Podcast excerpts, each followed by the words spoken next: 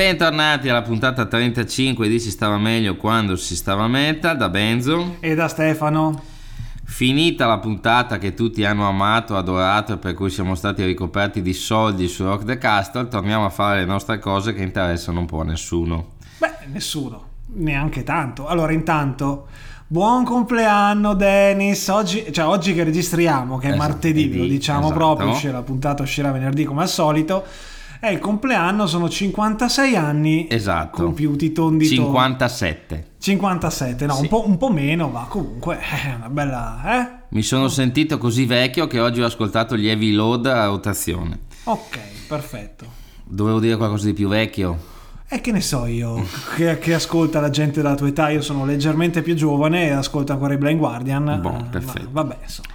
Allora, mm, intanto sono vecchio un cazzo. Ieri sera ho deciso alle 16-16.30 causa biglietto gratis offerto da un amico. Salutiamo il nostro Merigo che tornerà fra poco a farci la puntata post. Che mi ha regalato sto biglietto qua per Trice e Touché Amore. Quindi una cosa molto da giovani, tra l'altro. Assolutamente da giovani, sì. E sono stato a Milano in magazzino generale a vedere Trice e Touché Amore. È stata un'esperienza al limite del gender fluid. Oh, mamma mia. Io ci sono andato con la maglietta dei Mysticum e il cappellino degli Undergang. Eri perfetto. Ero perfetto. Anzi, ieri non mi hai detto niente, perché io purtroppo rosico perché Tushamore eh, tra i miei guilty, non tanto guilty pleasure, sono quasi in cima alla lista, non, ancora, non sono ancora riusciti a vederli, puntavo al tour che faranno quest'autunno, sempre Sì, coi Trice tra l'altro, e ci hanno messo i Coed Cambria Esatto. in mezzo, quindi è una cosa ancora più... Lo fanno su un carro del Gay Pride praticamente quel concerto lì. Mamma mia! Insomma, partiamo dal fatto che il metallo è true, è, È true, duro, esatto. è puro, è Rob Halford. eh, ah no, scusa, ho sbagliato esempio. Eh. E Tom Warrior, eh, non lo so, vabbè, cambiamo. Vabbè, è Trooper. Sì, eh, boh. Così. Comunque, non mi hai detto bene di Tushamore come sono stati. Allora, i Touché Amore sono stati pucciosi. Cioè, lui, lui- lui è proprio tenerissimo.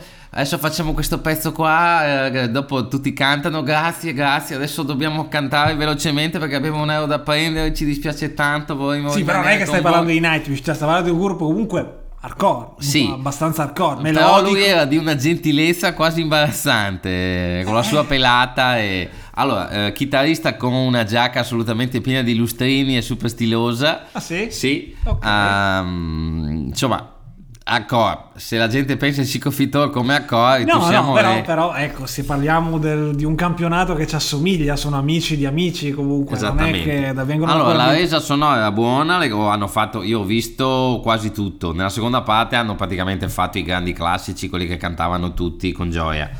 È stato proprio bello. Ehm, impatto dal vivo buono. Tra l'altro, risultavano un pelino più sporchi di come sono su CD. In- le basi spesso sono arpeggi acustici su cui dopo montano le No, melodie. soprattutto, soprattutto gli ultimi dischi hanno gli arrangiamenti anche Eh. a livello di distorsioni sono un pelino più molto più melodici però vengono ecco da quel post Lì, hardcore eh, mm, piaciuto, piaciuto. Mm, un giorno vedremo The Fit e tu siamo re insieme e Eh, quello- convoleremo a giuste nozze in loco. Il logo, sì, anche perché sarà l'ambiente giusto. No, Direi di sì. No, non è vero. I Trice che abbiamo già visto a suo Allora, I tempo. Trice, eh, perfetti, una macchina da guerra. Tra l'altro è un più rock dell'altra volta. Eh, c'era solo il pianoforte che ha suonato il chitarrista, mentre quando l'abbiamo visto a Bologna, se ti ricordi, lui aveva anche il suo synth e la sua tastierina vicino alla chitarra.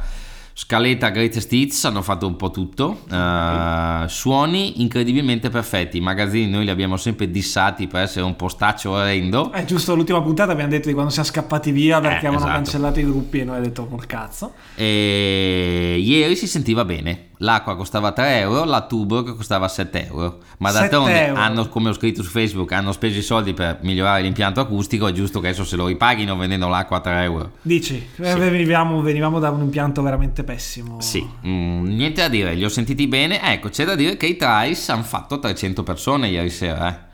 Oddio, allora, eh, come abbiamo detto, eh, c'è un tour in autunno che è lo stesso tour più un gruppo, tra l'altro molto interessante.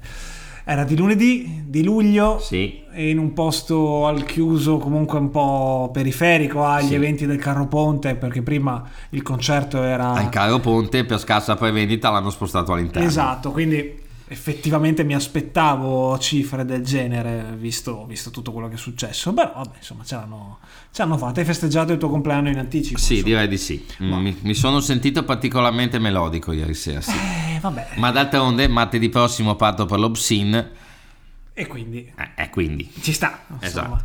Vabbè, eh, di cosa volevamo parlare? Tanto c'è il titolo della puntata che si legge prima che Ok, noi parliamo. allora, quindi- abbiamo fatto se Zero Calcare è metal, bene, allora facciamo il sequel. Eh, Stranger Things è metal, allora giriamola già subito perché Stranger Things è metal, è decisamente metal. Perché Stranger Things. soprattutto la quarta stagione di Stranger Things è particolarmente meta, beh, ne parleremo. Poi in No. realtà è una scusa per parlare sostanzialmente della serie. eh, Che ha messo d'accordo tutti. Pare che stia met- cominciando a mettere d'accordo tutti, anche se qualche bastione contrario ovviamente non la guarda dal principio. Secondo me si sbaglia. Sbaglia anche chi magari è rimasto un pelino insoddisfatto per vari motivi delle stagioni precedenti. E diciamo che la prima è stata un grande fulmine, erano Esatto. i primi anni di Netflix, una cosa così ha inventato, non è vero che l'ha inventata, ma insomma è stata la prima grande serie che ha portato la nostalgia anni 80 a un livello che fino a quel momento non si era ancora mai visto, sia a livello di, Esatto, di, di A- a- riuscita. ad un livello rotondo direi, nel senso mentre prima si grattava la superficie infilando dentro un quasi ogni tanto una canzone anni 80 o una maglia anni 80 o un video di Jane Fonda che faceva ginnastica, lì si è andati decisamente più a fondo, ricreando un ambiente, l'ambiente di Spielberg, di E.T. Di King soprattutto. Di King. Cioè, lì diciamo che ci siamo proprio, ecco. Esatto, io dico, anche a quelli che magari dopo si sono un pelino stufati, secondo me la quarta stagione è quella, è la cosa da vedere quest'anno, Sì. secondo me. Eh, per varie, varie ragioni. Allora, intanto parliamo delle cose particolari. Che poi Eh, posso, come no? eh, visto che abbiamo parlato di Stranger Things come questo grande contenitore tritatutto che rimescola agli anni 80 e sputa fuori un'atmosfera, e abbiamo parlato, e io ho citato Spielberg e E.T., volendo qualcuno avrebbe già citato quel tipo di, di- di film. eh, e la nostalgia dell'Amblin, il nostro amico Ex amico? ex Possiamo amico, dirlo? Quello di dai, Lost, JJ. JJ con, esatto, eh, JJ aveva fatto Super 8, Super 8 con le sorelle. Le sorelle. Non No. c'erano le due tizie, non ce n'è una sola delle due, come si chiamano? Ma no, non c'erano le Wachowski. O no, no, no, le parlando- sorelle, le due tra le protagoniste c'erano che all'epoca erano giovani, adesso c'hanno tutti. Ah, c'è quella brava, quella più giovane che è diventata Esatto, più brava. Esatto. la, la, la- Dai, googla. Google, Google. Eh, quella che adesso ha fatto una serie molto bella. Adesso andiamo random, eh, siamo. Comunque, JJ ci aveva già provato con Super 8 a riportare la Amblin. eh, Tanto, siccome sono dettagli che magari piacciono, Eh. interessano sicuramente a molti, siamo tornati in presenza. Se siamo a casa mia in presenza col gatto che gironzola, siamo abbastanza birrati. Quindi, ecco, insomma, se ne esce una puntata non completamente perfetta, sapete anche di chi è la colpa, cioè mia. C'è Elle Fanning, sorella di Dakota, che Ok. adesso è diventata un'attrice di primo, di primo livello rispetto alla sorella, che è un po', non dico caduta in disgrazia. di, eh, di Super 8 se ne sono un po' tutti dimenticati. Sì, sì, oggettivamente sì. All'epoca, ok, aveva, Aveva fatto fatto il suo bel botto, Ah, forse tra- trascinato dal nome suo. Sì, ed ha comunque effettivamente era una prima cosa fatta con quei mezzi, con quei soldi eh, di un certo tipo, appunto completamente Amblin. Adesso sei Stranger Things. Boh, direi di sì. Eh, direi di sì. E vabbè, eh, dai, fammi una domanda, fammi una tua Allora, curiosità. partiamo, partiamo dalle basi. Di solito sei tu che dici, guarda, non l'ho sentito, raccontami tu sta- eh, sui dischi. Su, su sta roba qua tu sei quello avanti, io sono quello ancorato al passato. D'altronde, tutta la settimana che ascolto la discografia di Pulmonari Fibrosis, Chi? eh, Pulmonari Fibrosis è un- il gruppo del millennio. Ok. E siccome hanno fatto tanta roba, ho, tan- ho avuto tante robe da ascoltare. Immagino dischi molto lunghi, tra l'altro. Sì, esatto. Penso che una puntata di Stranger Things siano due discografie di questo gruppo. Esattamente. Ok. Però vanno analizzati in profondità. Ok. E mm, niente, mm, quindi non ho visto la 4. Quindi... Quindi, io come regalo di compleanno sostanzialmente gli andrò a spoilerare e avverto tutti, farò spoiler medio grossi perché comunque eh, parlare della quarta storia di Stranger Things senza citare o dire cose abbastanza rilevanti nella trama è praticamente impossibile. Quindi Ok, allora partiamo dalle basi. Stranger Things nella- nelle prime tre serie è metal sì. Quali sono i concetti e gli elementi che lo rendono molto simile, vicino al mondo del metal. Allora, uno, gli anni 80. L'heavy metal è nato negli anni 80 e a questo punto, visto che abbiamo parlato, mh, Spielberg, eh, King citava spesso nei libri uh, anche le band heavy metal. Io mi ricordo che uno dei primi personaggi che si vedono nelle prime 100 pagine di Hit de- viene descritto da King come un tizio che si credeva un duro perché andava in giro con la maglietta di Judas Priest quando invece molto probabilmente era sì e no un fan di Bruce Priesting. Io quelle robe lì me le, so- me le ricordo da tanti anni fa. Quindi l'immaginario heavy metal negli anni 80 dell'America c'è perché l'heavy metal in qualche modo riempiva gli stadi eh, eravamo ben prima della crisi degli anni 90 in cui gli Iron Maiden poi finivano al baretto. No baretto no però eh, negli anni 80 il metal faceva parte quindi anche perché insomma c'era tutta quella parte dell'hard rock eh, della Los Angeles che contava quello più pesante quello che poteva essere Wasp quello che poteva essere Red eravamo vicini quello che poteva essere Dokken ha sonorità decisamente metal. Beh, tra l'altro, eh, nel corso delle tre stagioni precedenti. Eh, tra, nella colonna sonora qualche pezzo, molti pezzi rock, i sì. Police, Jefferson Airplane, ok. E però c'era tipo anche Rock la, la carica dei Scorpions. Sì eh, c'erano comunque c'è una colonna sonora che comunque strizza sì. l'occhio a certe sonorità. Il bagnino, il fratello sì. della Rossa, il bagnino ascoltava la cassetta mentre si preparava per andare a Milf. A Milf, esatto. sì, a, a mamme. Esatto, è proprio la canzone di Scorpius mi pare. Eh, sì, sì, sì, sì, mi pare di sì. Adesso ecco, andiamo a memoria perché eh. giustamente è passato un po' di tempo.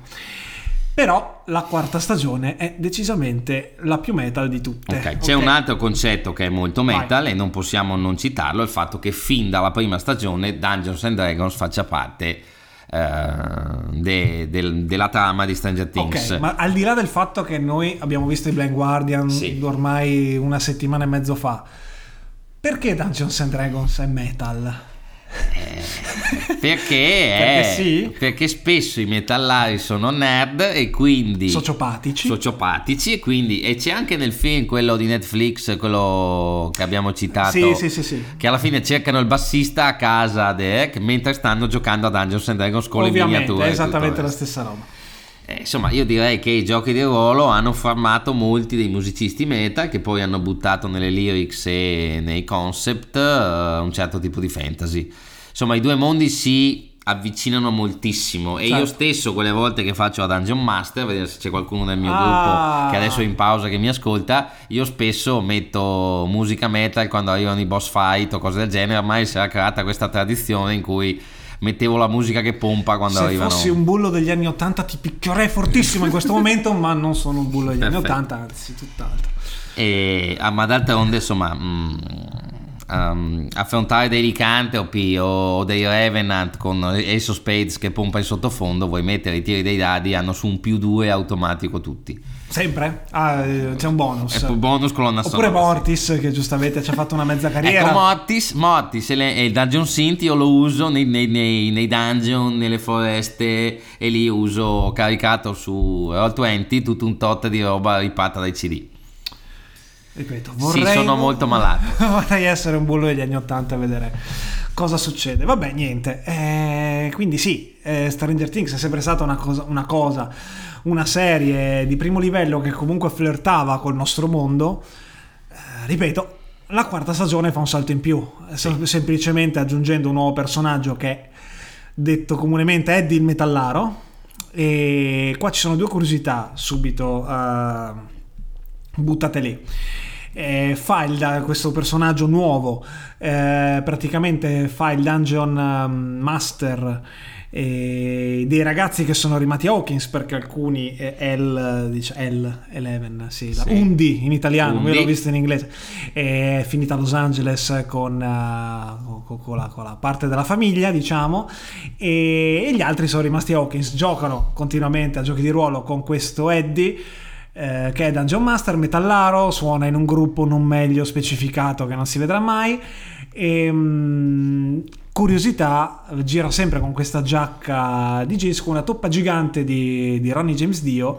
La curiosità bella è che è una toppa originale fornita dalla vedova Dio.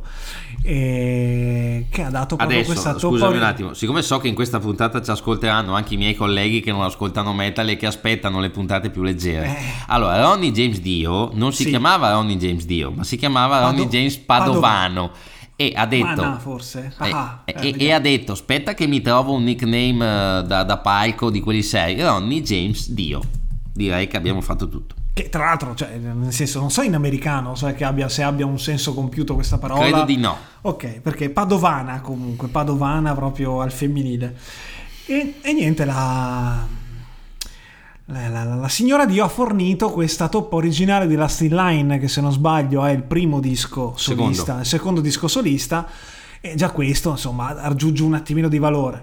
Poi adesso, se, se- se siete su internet in questi giorni, ovviamente se starete leggendo eh, di questa famosa scena nell'ultimo episodio in cui Eddie imbraccia una bicerice, se non sbaglio, e per scacciare i demoni, insomma, nella parte finale del- della storia, ehm, suona Master of Puppets, praticamente per intero. Quindi adesso, tra l'altro, Master of Puppets è finita in classifica di nuovo negli- nei record di stream di Spotify in top 50 per questo e motivo. come dire alla su ride il culo tanto per Ah, cambiare beh, figurati, infatti hanno fatto un post anche loro, eh, molto contenti e orgogliosi, a sti cazzi, anche se, ecco, parlando dei Metallica, forse non parliamo di gente che ha necessariamente il bisogno di questa pubblicità, no però penso faccia sempre piacere. E tra l'altro, caso particolare, eh, sempre legato a una canzone, la canzone eh, che sta andando più in voga in questo momento perché è citata in un momento fondamentale di questa quarta stagione, che è quella di Kate Bush, che tra l'altro recupero il titolo perché Running Up That Hill bravo, Running Up That Hill. E, mm, la signora Kate Bush detiene i diritti completi su questa canzone. L'ha registrata e l'ha scritta tutta lei. I diritti della canzone sono a una società completamente a suo nome, diciamo 100% sua. In questo momento eh, qualcuno ha provato a fare i conti di quanto sta guadagnando la signora Kate Bush con gli streaming dovuti a Stranger Things e si parla di almeno 250 mila dollari a settimana di introiti solo da Spotify che le stanno arrivando con questa serie. Ora, perché Kate Bush dovrebbe essere metal? E qua ci ehm, ricongiungiamo a quanto ci aveva detto Mondelli che Kate Bush è una di quelle parti degli anni 80 adottate dai metallari. E tra l'altro ehm, gli Angra hanno fatto una famosissima cover di Kate Bush che tutti hanno sentito. E insomma io direi che per l'ennesima volta stiamo trotterellando attorno ad un mondo liminare al metal liminare, liminare molto ho liminare. mangiato lo zingarelli di nuovo E altra cosa che comunque mm, è riconducibile al metal, lo era riconducibile anche nelle vecchie stagioni, ma questa ha diciamo una marcia in più, sono le citazioni dei film horror. Esatto. Horror e metal chiaramente sono due cose che sono andate sempre eh, molto a braccetto. soprattutto dei- nei, nei dischi dei Grave Digger degli ultimi 15 anni che sono particolarmente horror Ok, va bene, lei, lei, lei detto, abbiamo citato i Grave Digger, sono i nostri nuovi gruppo preferito da citare tutte le poi, puntate. poi citiamo Fenris come mostro di Stranger Things della stagione 5 sarà il, postino. boss finale il non C'è, postino non c'è il postino per questa stagione, forse quelle precedenti sì, ma non ricordo esattamente. E, mh, viene citato in modo abbastanza esplicito. Allora, diciamo, il cattivo di questa stagione, che poi a livello di sceneggiatura, il grande lavoro che hanno fatto, ricollega un po' tutte, tutto il mondo del sottosopra e tutte le tre stagioni precedenti, è questa Vecna, questa entità. ehm, che viene dal manuale Dungeons and Dragons Esatto, e che comunque eh, ha dei punti molto in comune con Freddy Krueger di Nightmare. È sostanzialmente un'entità che si intrufola non nei sogni, ma nel subconscio dei ragazzini con dei sensi di colpa, con cose di questo tipo. Prende possesso, li fa sognare certe cose, insomma, e poi finiscono tendenzialmente male. Quindi questo è proprio un nightmare Sì. di Freddy Krueger fatto e finito. e per chi non lo sapesse credo pochi però anche tutti gli altri mostri di Stranger Things per tradizione vengono dai manuali dei mostri storici di Dungeons and Dragons. La Demogorgone il Mind Flayer il mostro ragno sono tutti, ri- tutte rivisitazioni dei mostri classici dei manuali di Giga di Gary Gigax di D&D E um, tra l'altro, anche nella quarta stagione viene anche citato in modo abbastanza esplicito anche Carrie, lo sguardo di Satana di King.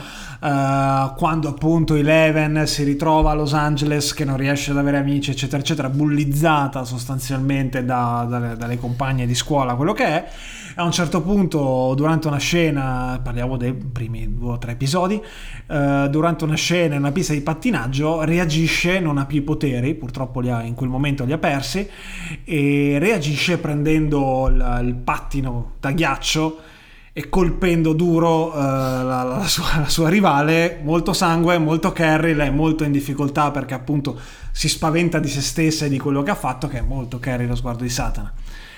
E tra l'altro, vabbè, continuo a citare robe horror, uno dei personaggi principali, cioè uno dei personaggi di sottofondo che aiutano la narrazione horror di questa quarta stagione è Victor Krill, che è sostanzialmente la prima vittima di Vecna ambientato molti anni negli anni precedenti ed è interpretato da Robert Englund. Ok. Cieco, con gli occhi, quindi più, più horror di così, insomma, che volete fare, insomma.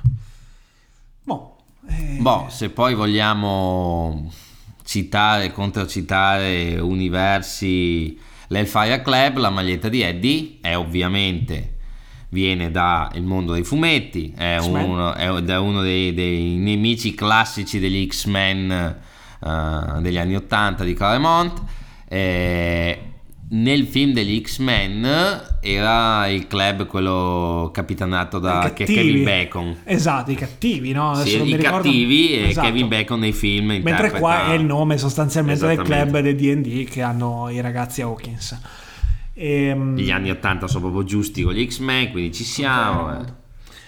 Ok, eh. okay. e Parentesi, ancora sì. torniamo, parliamo di musica. Eh... No, vedo che sei preso duro, bravo, mi fa piacere. No, no, no, non mi ricordo nulla, non mi ricordo un nome di un personaggio, quindi sono un po' in difficoltà, però cerco di parlare così, giusto per dare aria alla bocca. E un altro pezzo incredibile, rivisitato, che appare in questa quarta stagione è Separate Ways dei Journey. Okay. Viene usato come, è stato usato come trailer perché questa stagione è divisa in due parti, i primi sette episodi, poi c'è stata una pausa sostanzialmente di un mese e poi gli ultimi due sono usciti a inizio, a fine questo weekend e è usato sia come trailer sia in un momento fondamentale, quello tra l'ottava e la nona stagione. È un riarrangiamento... Puntata. Eh, pardon, puntata e... Che Dio ci scampi di vedere la nona stagione di Stranger Things. No, ce ne sarà una quinta, anzi, dalla E speriamo che finisca lì che va tutto bene. No, ma infatti. E, no, probabilmente faranno spin-off sicuramente. Ma sì. E, un riarrangiamento super epico, elettronico, in, pazzesco, secondo me. Una resa incredibile, soprattutto in una scena in cui tutti i personaggi che in questa quarta stagione, che ormai sono arrivati a essere tipo una ventina di protagonisti, 15-20 sì. protagonisti, ognuno per conto suo in varie situazioni, praticamente si ritrova ad affrontare il cattivo di questa stagione in modo ognuno per conto suo e quindi anche questo Separate Waves sparato a mille aveva anche senso in relazione a quello sì. che stava raccontando, era pazzesco ho rivisto il video della canzone originale. Sì. Cioè era. Mm, quindi Journey, prima di fare i soldi, facevano questi video pazzeschi a bassissimo budget sì. su una banchina sì. in cui cantano mentre cantano i cori, ci sono le loro facce che si alternano. Pazzesco, che inseguono sta tizia che sì. manco se vede. È una sempre... vita che non lo rivedo, ma mi hai svegliato dei ricordi. L'ho rivisto, un video brut- cioè, br- bruttarello per essere i giorni, però mi sa che erano l'83 l'84, mm. quindi ancora non forse all'apice del successo, anche se erano comunque già i giorni. Boh. Allora, passiamo a una fase più cinematografica secca. Tu sei yes. il cagacazzi della coppia. A me piace sempre un po' tutto, mentre tu sei più pignolo. Se ci siamo, sì o no? Eh, ci siamo, sì. Allora, ci siamo. E ogni episodio, allora intanto parliamo di una cosa particolare, questa stagione rispetto a tutte le altre serie tv che forse abbiamo visto finora ha episodi di una durata media di un'ora e un quarto, un'ora e mezza, col season finale di due ore e venti. Quindi effettivamente Quindi stiamo... sono tutti dei film fondamentalmente. Sostanzialmente sono tutti dei film. Cioè True Detective sembra una sitcom da 20 minuti in confronto. Eh, più, più, o meno sì, è che la differenza è che True Detective aveva due personaggi, sostanzialmente sì. una situazione Qua il fatto di aver spezzettato, allora c'è David Arbor Sì. con la nostra amica in Russia, perché già si capiva al finale della terza stagione. Che non era morto. E lo vanno a recuperare in Russia, quindi c'è la parte in Russia, c'è la parte a Los Angeles di Elle e Sì. degli altri, c'è la parte Hawkins, ci sono vari- varie situazioni alternate e quindi effettivamente non ha pesato tantissimo, io pensavo fossero dei mattoni insostenibili, e invece a livello di ritmo, per quanto ogni tanto chiaramente ci siano dei problemi, comunque funziona. E poi eh, il budget è 30 milioni di media a episodio, quindi 30 parliamo, milioni. quindi parliamo sostanzialmente del livello produttivo di un trono di spade. E si vede. E quando fai una roba così, comunque con tanti effetti speciali, con i mostri, con le cose, con le visioni, le, chia- le case possedute e quant'altro, perché c'è anche quello, eh, fa abbastanza la differenza. Cioè il livello è, è alto, è alto. Ma quello che secondo me fa veramente la differenza al di là del lato tecnico, pare una banalità, ma la scrittura, ragazzi, la scrittura. Stranger Things funzionava prima, ma funziona meglio adesso perché sostanzialmente ha scritto dei personaggi, ha avuto il modo, il tempo e hanno avuto i fratelli Duffer l'abilità di scrivere dei personaggi avvincenti, molto ben caratterizzati, che interagiscono tra di loro in modo, in modo giusto, figo, che funziona. E poi questa quarta stagione, che con questo col cattivo di questa stagione, che è Vecna, tira un po' le fila di tutto l'immaginario del sottosopra perché è collegato sia a- al laboratorio dove Eleven eh, viene tenuta da piccola e dove lei riesce a scappare nella prima stagione, sia con la creazione del sottosopra e tutto quanto, che è una roba che funziona. Quindi parecchio. fondamentalmente spiegano un tot di cose. spiegano praticamente tutto. Ok.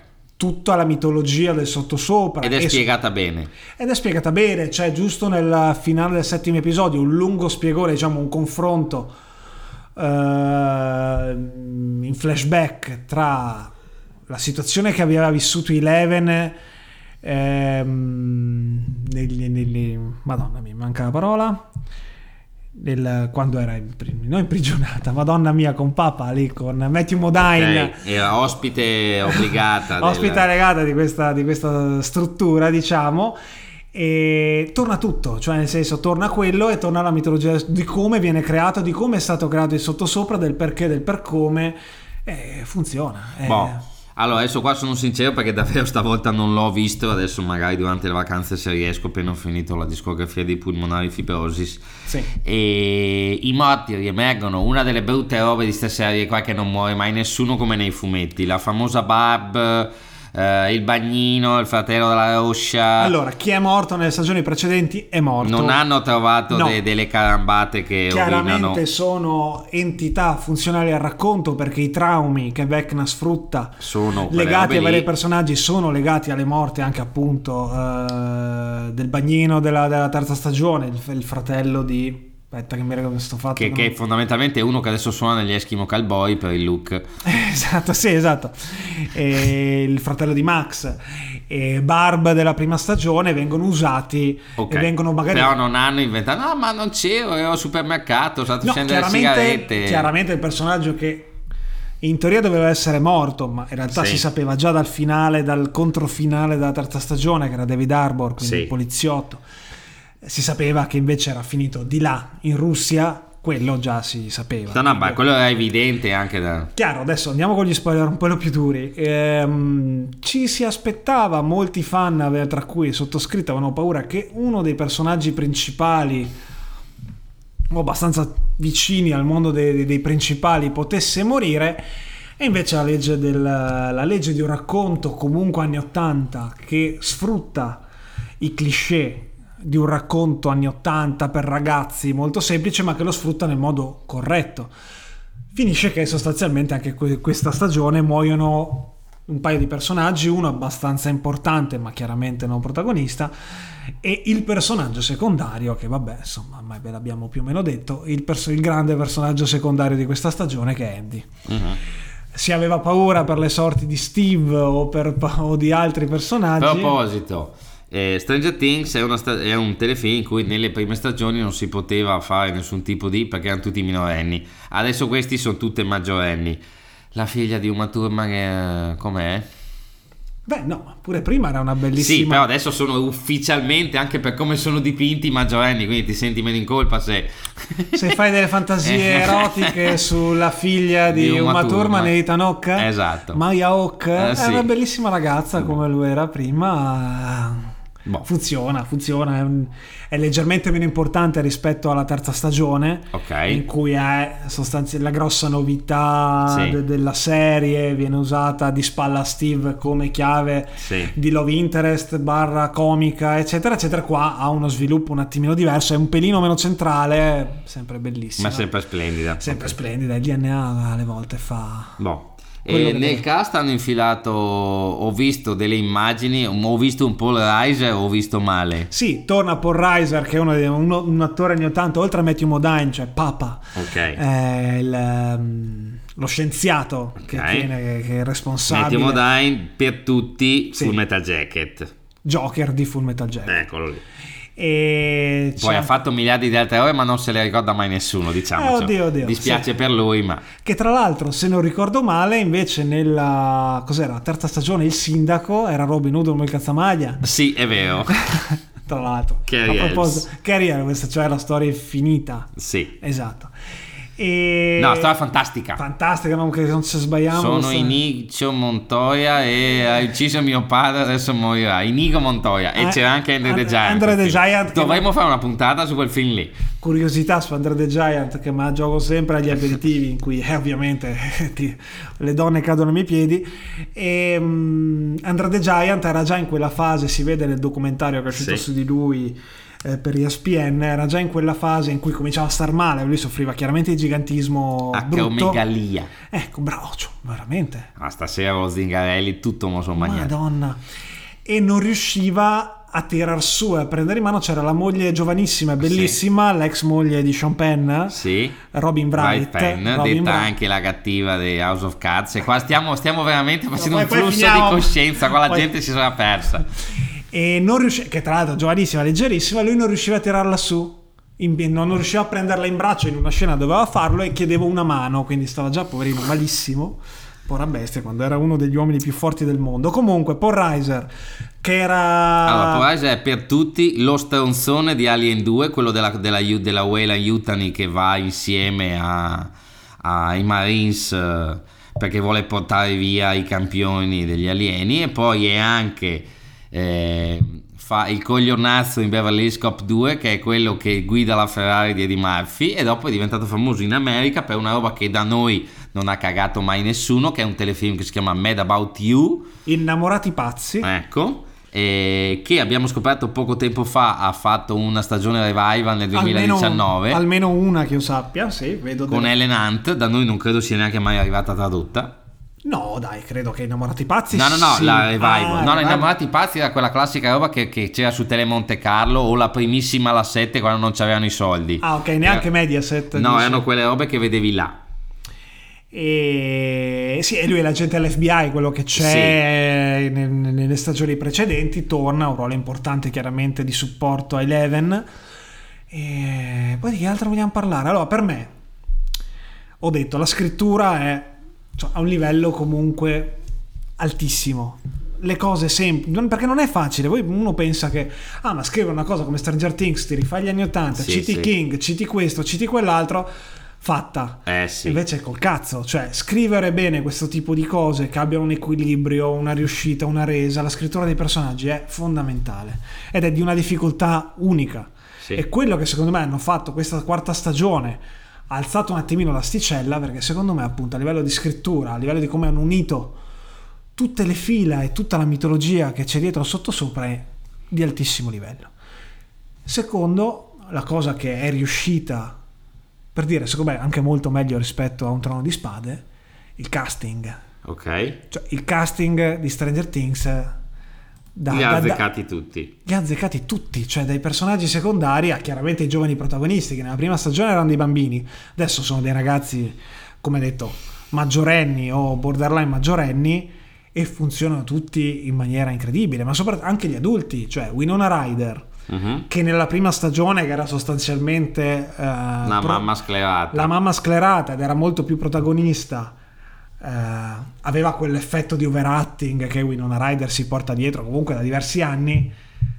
Cioè, adesso ha raggiunto un livello di dettaglio anche di quello che interpreta del, del suo personaggio che è a livello altissimo. David Arbor che nessuno ha visto nel boy o comunque e quelli che l'hanno visto non l'hanno Pochi. riconosciuto hanno fatto finta di non riconoscerlo attore pazzesco funziona tantissimo appunto anche gli attori secondari che hanno trovato se il nostro povero Sam Vise che era il love interest di Winona Sì, Ryder che nel secondo che fa? gente come David Arbor alla fine è diventato famoso tramite Stranger Things ma è una vita che era nei bassi fondi perché non so se te lo ricordi che c'era in The Newsroom.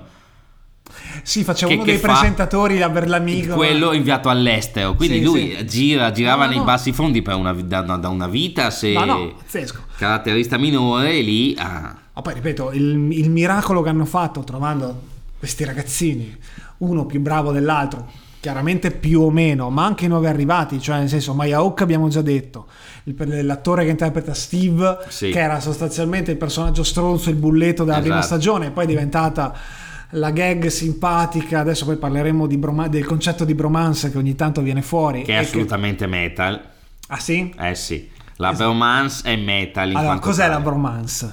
Vai, intanto finisci dai No, ripeto, mm, eh, cito- potrei citarli più o meno tutti. Comunque, Eddie è un attore, tra l'altro, aspetta che tiro fuori il nome. Pa, pa, pa. Joseph Quinn, che ha un ruolo minorissimo anche in Trono di Spade, fa uno dei soldati, Ok. fa uno dei soldati tipo verso le ultime stagioni.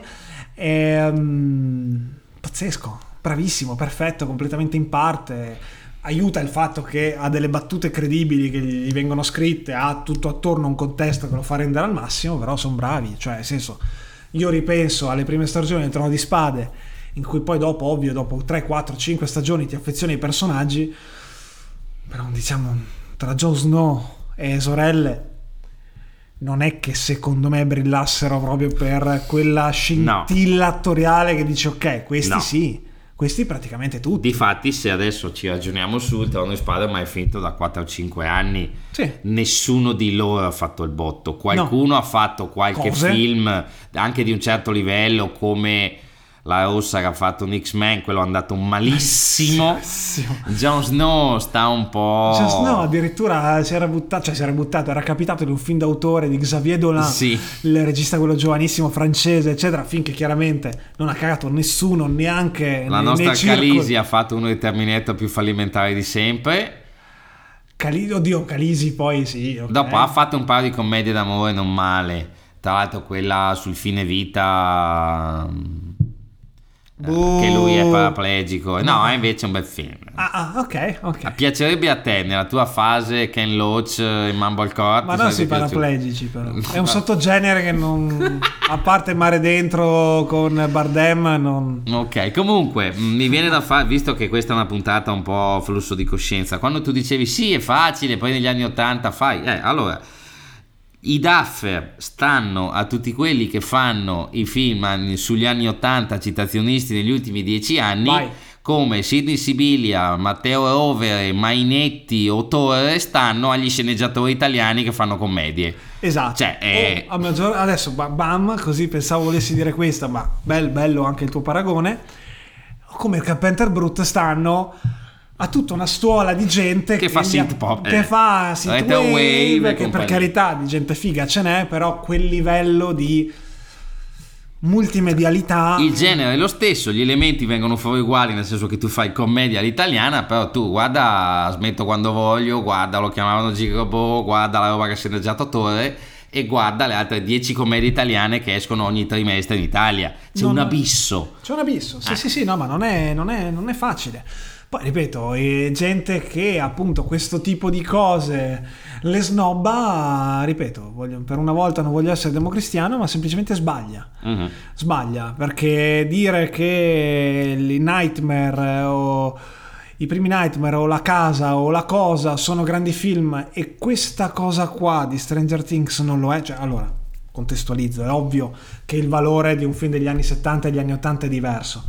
Però il lavoro che sono riusciti a fare i Duffer, per carità, con un pacco Sì. di soldi, sfruttando un'onda eh, pop che loro hanno influenzato, ma che in qualche modo sono anche loro lasciati influenzare, che hanno portato avanti. Non è facile. No, non è, non è facile. Perché fondamentalmente anche nel cinema di genere, come è il, film, il, il cinema fantastico ormai, eh, il genere è già canonizzato e codificato e tu devi prendere delle cose già fatte, mescolarle nella maniera giusta, aggiungere qualcosa di tuo e proporre un prodotto. Molti non aggiungono nulla, rimescono elementi. I Duffer ci hanno messo del loro e la ricetta, anche se gli ingredienti sono più o meno tutti noti, funziona, punto. Noi ascoltiamo un genere come l'heavy metal in, gene- in generale che è già stato scritto tutto. I grandi gruppi degli ultimi dieci anni prendono cose già fatte, le ribaltano, le rovesciano, le scambiano e creano qualcosa di loro. È impossibile che nasca un genere nuovo, non ci sono, non ci sono più, ci sono variazioni di. I Duffer fanno questo e lo fanno gran bene. Ed è per questo che Stranger Things è molto metal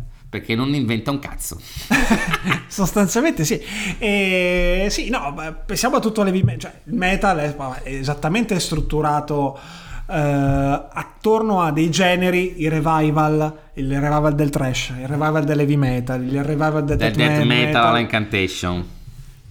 E anche lì, quello che ascoltiamo oggi, che ci fa più emozionare oggi, sono gruppi che in qualche maniera prendono la stessa, fanno esattamente la stessa cosa Pensiamo a un gruppo che piace a entrambi, gli Enforcer, che sostanzialmente fanno heavy metal, stile anni 80. A volte un po' speed, a volte un po' meno, ma quello è. Lo fanno bene. Gli Airborne, quando all'epoca c'eravamo innamorati che nessuno li conosceva perché esatto. siamo arrivati prima noi, non è vero, vabbè. Beh, però noi abbiamo pescato il disco prima che uscisse in Europa quando esatto. era ancora l'edizione australiana. Eh, diciamo, sono gli ACDC uguali, eh, però quanti, quanti, gruppi suonano esattamente come gli ACDC? Cioè, cioè, e c'hanno, quanti aprono per gli Iron Maiden dopo domani a Bologna? Per carità. Che ci vai a vederli? Sì. Prima volta? S- sì. Prima volta? Sì. Eh beh, anch'io li ho visti una volta sola eh. perché noi siamo degli strozzi che non vanno ai concerti grossi e chissà quanto costerà l'anno. Dopo ho visto i Dismember 16.000 volte, ma... Ah sì? No, sì. 16.000 no. Ah, 5-6 ormai. Beh, ne ho viste due che più di quanto Papà, mi sarei aspettato da me stesso. Nella vita. no, no, no, in realtà mi piacciono però. Ok. Ultima, no, ultima parentesi, non abbiamo Comunque, t'ho sorpreso con la citazione di Sibilia over i mainetti. E Ma così dove... proprio. Pam, eh, pam, pam. Sì, me l'ho preparata per te perché ti voglio bene. Grazie, grazie. Ah, tra l'altro, il giorno del mio compleanno, il personaggio qua mi ha regalato una maglietta di British Steel di sì, Judas Priest perché non abbiamo preso a Rock the Castle perché costava 40, 40 euro ed erano finite le mentre taglie. tu l'hai presa da, da, un negozio di cingalesi a 5 euro sì no probabilmente si alla prima lavatrice si smembrerà completamente, quindi vabbè insomma. E poi mi ha preso il libro sull'Hardcore 81-91 New York Hardcore, un, libro della Basilion Points con la storia dell'Hardcore newyorkese e compagnia bella e adesso appena ve lo leggo dopo gli facciamo la puntata sull'Hardcore. Solo? Solo sull'Hardcore? Quasi solo sull'Hardcore. Dopo ci infiliamo nella no, roba post-core perché sennò tutti a noi. No, ma voliamo pure di palo in frasca, eh? non, non è un problema. e, però abbiamo lasciato in sospeso l'argomento bromance. Ok. Dennis Bonetti, allora. eh, insegnante di cose scuola, nella scuola pubblica italiana.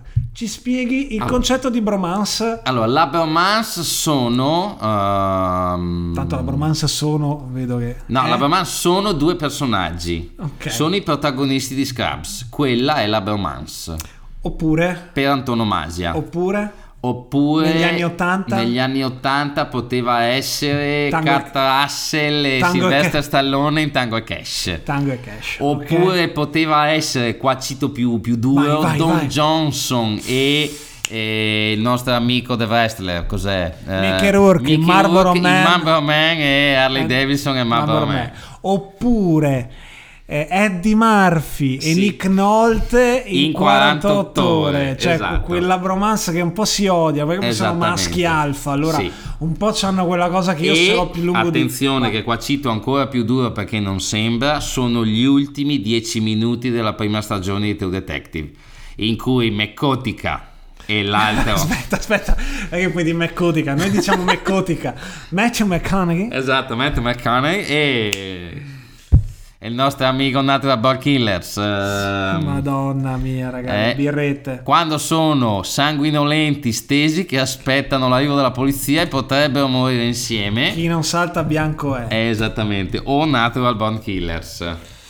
Woody Harrelson. Woody Harrelson, stesi feriti dal serial killer ma non ancora morti, che poi arriva la polizia e li vedi all'ospedale insieme che uno porta e fuori l'altro sulla carrozzella. Eh, Quella è la bromance. La dico, la dico, questa è brutta. Arriva uno e gli dice te posso fricar cosa? no, se può dire, no, ok, questa ce l'avevo in Canada da una vita, vabbè, insomma. E dopo la bromance è mm, da un punto di vista, da un punto, dai, citiamo delle bromance musicali. Allora, nella prima parte la carriera dei, dei Soilor che era Street e Peter Witchers, quella era pura bromance. I dischi uno più sappiamo- bello dell'altro. dopo- sappiamo- Ah, cioè le grandi coppie che Boh. fanno cose. Poi Ok. vediamo, allora, Gene Steinman e Meatloaf. Meatloaf, questi manco si parlavano probabilmente. manco si parlavano probabilmente. Dai, tiriamo fuori dell'altra bromance. I fratelli, no, i fratelli non vale. I Ok. fratelli Cavalera, ah no. no. no, i fratelli sì. E dunque, vediamo un po'. mm, Kai Hansen, ah no. No. Basta. Eh, ma c'è, c'è più, c'è più uomo. Allora, Marcus Groskopf e, mm, e Waycat. Cat. Che, che Groskopf fa tutto quello che dice Waycat da anni. Dave eh, no? Murray e Adria Smith. Ecco, sì, forse. chi- chissà. Poi vediamo più nella web ci sono delle coppie indissolubili nella rock. eh, quello che piace a te, Slammer lì, che faceva i dischi in coppia con. Ma che ne so io? No, ma di per- chi stai parlando? No, no, so, cioè, so chi di cui stai parlando, ma... Le... No, Toby Allen, Hitchcock... Allen Land dici che una bromance, anche se non si sono mai visti, hanno registrato 5 dischi insieme. Vabbè, vabbè, ah, ti- fermati un attimo, fermati un attimo, non possiamo andare avanti così. Comunque, in Stranger Things il concetto è... Torniamo a Stranger Sì. Things un secondo e poi andiamo Sì. a fare cazzate. Il concetto di bromance, chiaramente già subito della compagnia dei quattro ragazzini amici... Quattro, giusto? Sì, non è che mi sbaglio, sono tre? Quattro? Quattro.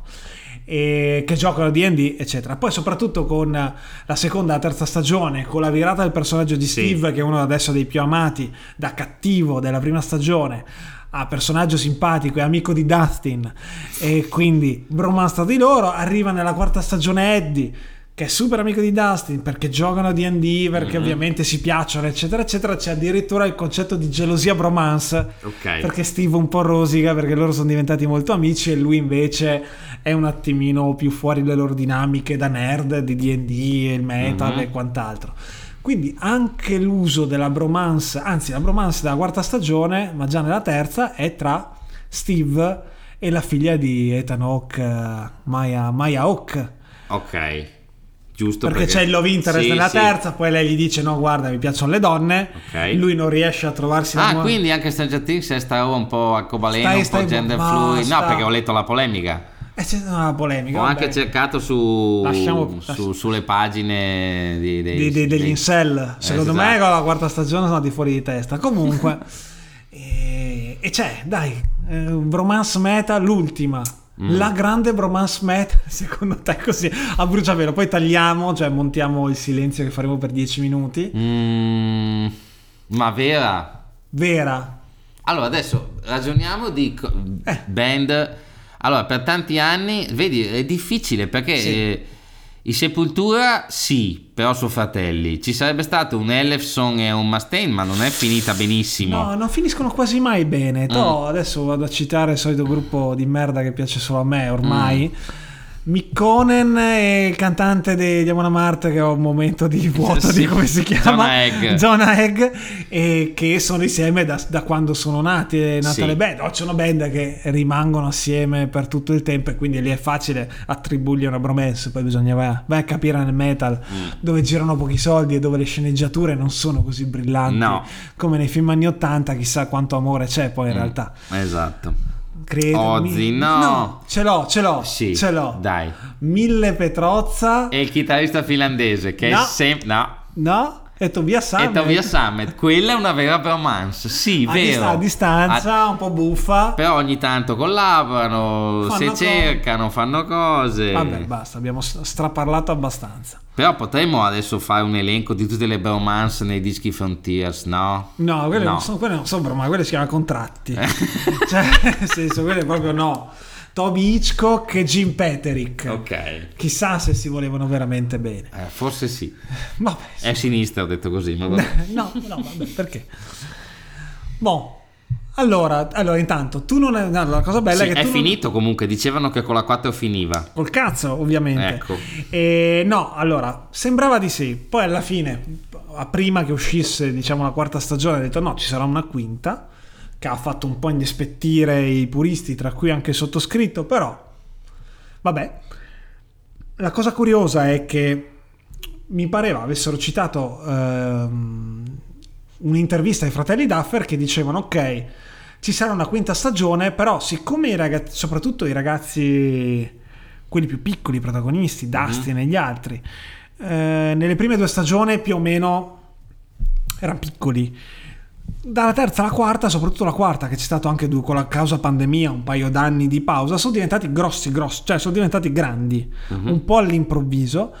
E mm, dicevano, vabbè, la quinta stagione avrà un salto temporale. Il problema è che il finale della quarta se la quinta partisse 5 minuti dopo il finale della quarta non ci sarebbe niente da dire perché è un finale abbastanza aperto, uh-huh. chiude varie questioni, però in realtà no, cioè nel senso finisce che dice ok, la quinta deve risolvere la questione, cioè, cioè la grande questione, il cattivo contro sì. gli altri, contro Hawkins, contro la città di Hawkins, contro tutti i problemi che stanno succedendo. Vedremo, io dubito fortemente che ci sarà un salto temporale di un paio d'anni, ma magari sì. Cioè, Comunque non... ce l'ho la Baumas meta definitiva, te la dico sul finale e dopo chiudiamo. Fai, vai. Ok, e quindi no, ci sarà una quinta, dovrebbe, adesso ci metto tutte le virgolette, essere l'ultima. I fratelli Duffer hanno detto che a giorni cominceranno a scriverla. Anche perché devono pagarsi l'ultima rata del mutuo, dell'ultima trancia del mutuo in Calif- a villa in California. Penso stiano bene, non stanno bene come Kate Bush, ma mh, mm, praticamente. E... e basta, stiamo a vedere. Il fomento è alto, vediamo cosa faranno. Hanno anche lì già preannunciato che non durerà così tanto come la quarta stagione. Uh-huh. Sarà una cosa più intima perché tanto, uno dei tanti spoiler che dirò questa sera è che mh, mm, sono tornati praticamente tutti i personaggi Hawkins. Il problema è localizzato a Hawkins perché il sottosopra è lì. E, e, quindi dovrebbe essere una serie un attimino più in linea con le, con le prime, con le prime. Geograficamente, geograficamente più limita di tempo e luogo. Esatto quindi eh, staremo a vedere onestamente il fomento c'è mm, okay. da parte mia non solo da parte mia perché comunque da quello che è la percezione generale anche di un pubblico per carità quello che guarda Stranger Things che è più generalista del pubblico di cazzo ne so, True Detective uh-huh. o mhm. Breaking Bad, che poi neanche tanto.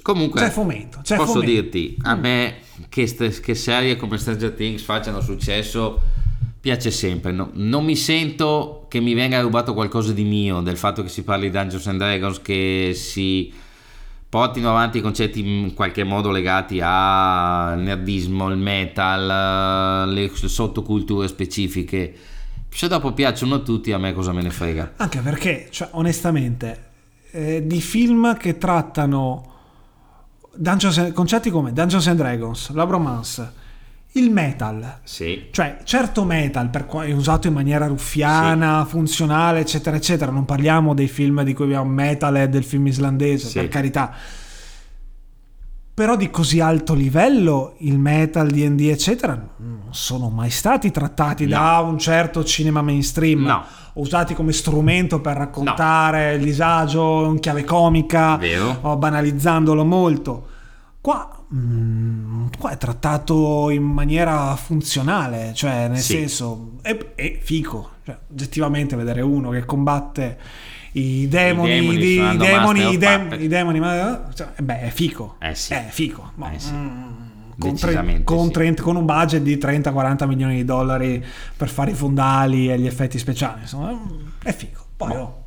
La vuoi la Beaumans definitiva e poi salutiamo? Yes. Abbat e Demonaz.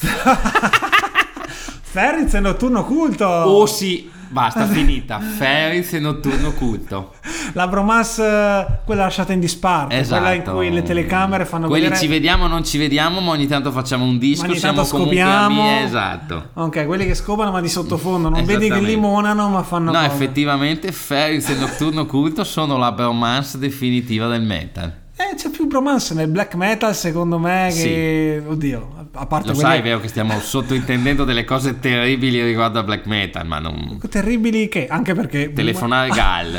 Alcune sono dichiarati, cioè sì, nel senso, col senno del poi, quindi nessun problema. Vabbè, raga, abbiamo fatto una puntata un po' così, un po' punk, un po'. Un po'... Direi che ci serviva. Ecco, mm, ricordatevi se siamo andati così veloce nel citare questo attore, quell'attore, dimenticandoci il nome e passando da una serie televisiva all'altra, quello è assolutamente voluto, perché è quello che fa, si fa di solito davanti a una birra. Quindi perché non farlo davanti a un microfono col gatto di Lolly che mi osserva in maniera abbastanza cinica, ma vabbè. Cinica, disprezzandoci come è giusto che sia. E sì, è quello che facciamo. Poi, se avete voglia di approfondire, scriveteci, telefonateci, mandateci e vi diciamo nel, nel, dettaglio chi abbiamo citato, cosa abbiamo citato e li pronunciamo anche bene.